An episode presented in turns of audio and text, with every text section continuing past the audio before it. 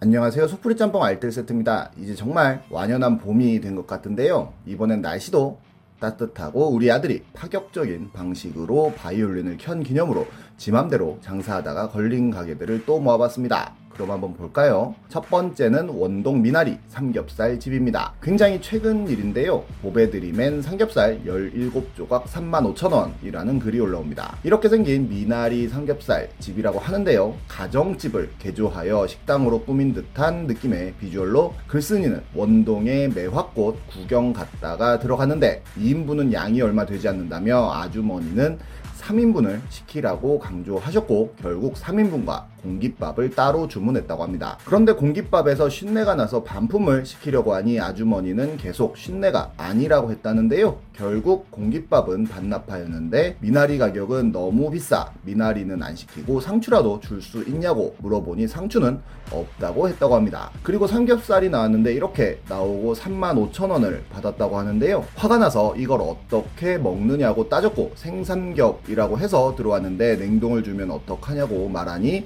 그때서야 상추 3장을 줬다고 합니다. 김치는 중국산 같았는데 가게 안 어디에도 원산지 식별할 수 있는 메뉴판이 보이지 않았고 좀 먹다가 그나마 4조각 남기고 계산하고 나왔다는데요.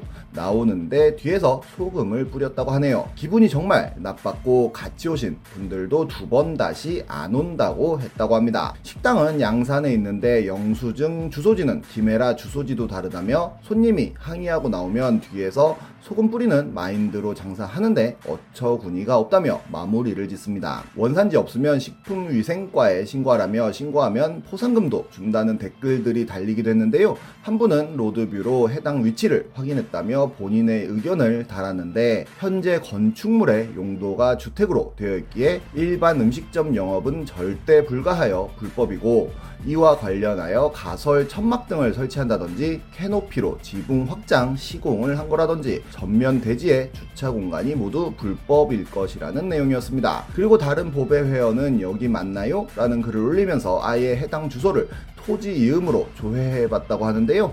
해당 토지는 계획 관리 지역으로 휴게 음식점 등을 설치할 수 없는 지역이라고 하네요. 그냥 다 무신고로 불법이니 지자체 신고만 하면 된다는 조언도 함께 하는데요. 실제로 미나리철의 원동 쪽을 가면 이렇게 비닐하우스에서 미나리를 많이 판다는데 안을 식당처럼 개조하고 삼겹살도 판매하지만 미나리를 구입한 분들의 안에 자리대여 및 가공식품만 판매하는 식으로 삼겹살 판매를 하여 한철 장사를 한다고 하는데 이 집은 선을 넘어도 한참 넘은 것 같습니다. 그 다음날 글쓴이는 중간 보고라고 글을 하나 더 쓰는데요. 신용카드 위장 가맹점 신고서라는 것을 썼다며 보여줬고 실제로 국세청에 접수까지 했음을 인증합니다. 그리고 양산시청에도 가서 담당 팀장과 이야기를 나눴는데 이 건물은 무허가 건물이고 공무원이 갔을 때는 야반 도주한 듯 모든 문이 잠겨있고 집기류도 없었으며 세무서에서는 해당 사업장 주소인 김해 세무소로 사건을 이관했다고 했다고 합니다. 그리고 현대카드 본사에도 신고하여 현대카드에서도 조사한다고 하는데요.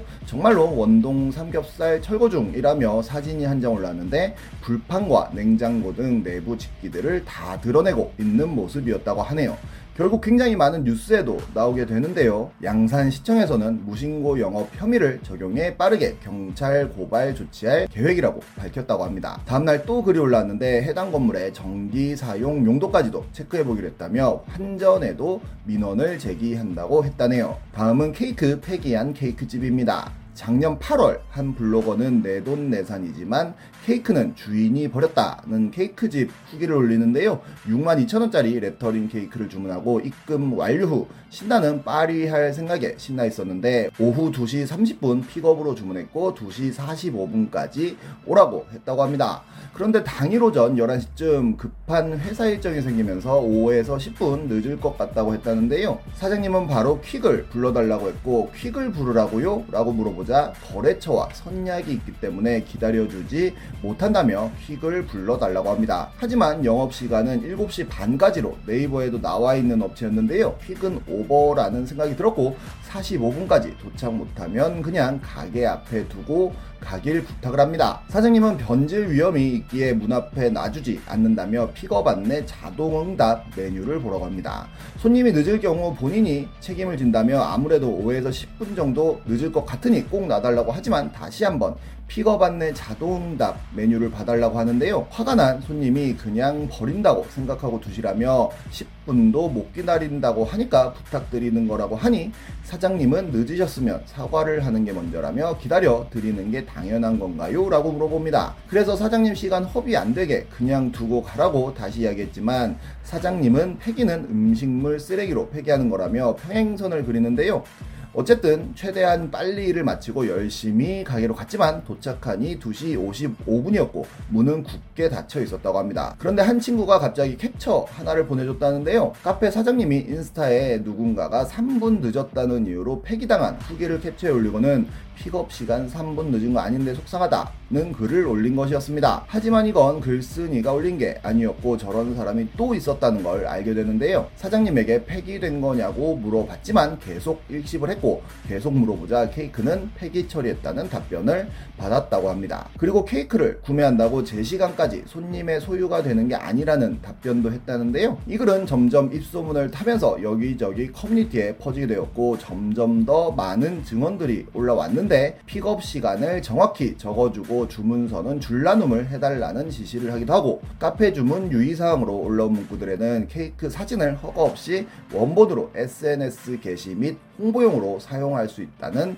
항목이 있기도 하고 도시락 케이크는 맛 선택이 불가하며 레시피 테스트하는 경우엔 보기에 없는 케이크 맛으로 작업될 수도 있다는 문구가 있으니 알레르기가 있으니 무슨 맛 제외하고 해주세요 같은 부탁은 하지 말아 달라고도 쓰여 있었습니다. 결국 사장님이 입장문을 올리는데요. 제품을 문 앞에 두지 않는 이유는 식중독과 도난이며 실제로 한번 분실한 적이 있어 환불한 이유로 보관을 하지 않는다고 씁니다. 그리고 미리 픽업 전날 한 사람 한 사람에게 픽업 일의 영업 매장 마감 시간을 안내했다고도 하는데요. 고객이 당일 오전에서야 늦는다고 이야기했고 고객을 45분까지 기다렸지만 50분이 넘어가는 시간까지 오지 않아 불가피하게 케이크를 폐기했다고 밝힙니다. 그리고 둘 다 2시 30분으로 예약을 해놓고는 한 명은 2시 51분, 한 명은 3시 4분에 왔다고도 하는데요. 랜덤 도시락 케이크에 대한 해명도 했는데 알레르기에 민감한 분들은 주문을 피해달라는 이야기로 말을 돌렸고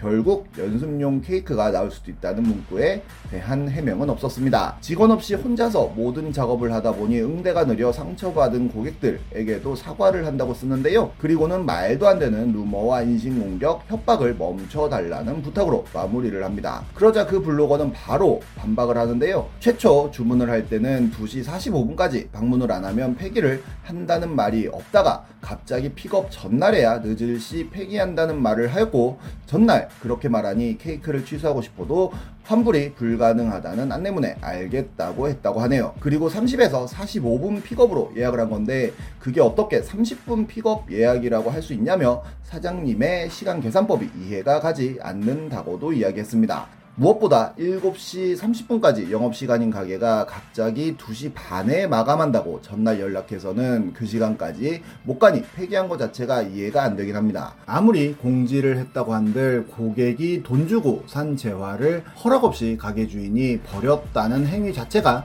법적으로 문제가 되지 않을까 싶은데 물론 이렇게 모든 걸 공지로 미리 언급해 놓았기에 사장님이 이해가 되신다는 분들이 있기도 한데요. 이런 공지들이 오히려 법적으로 문제가 될 가능성이 커 보이기도 하네요.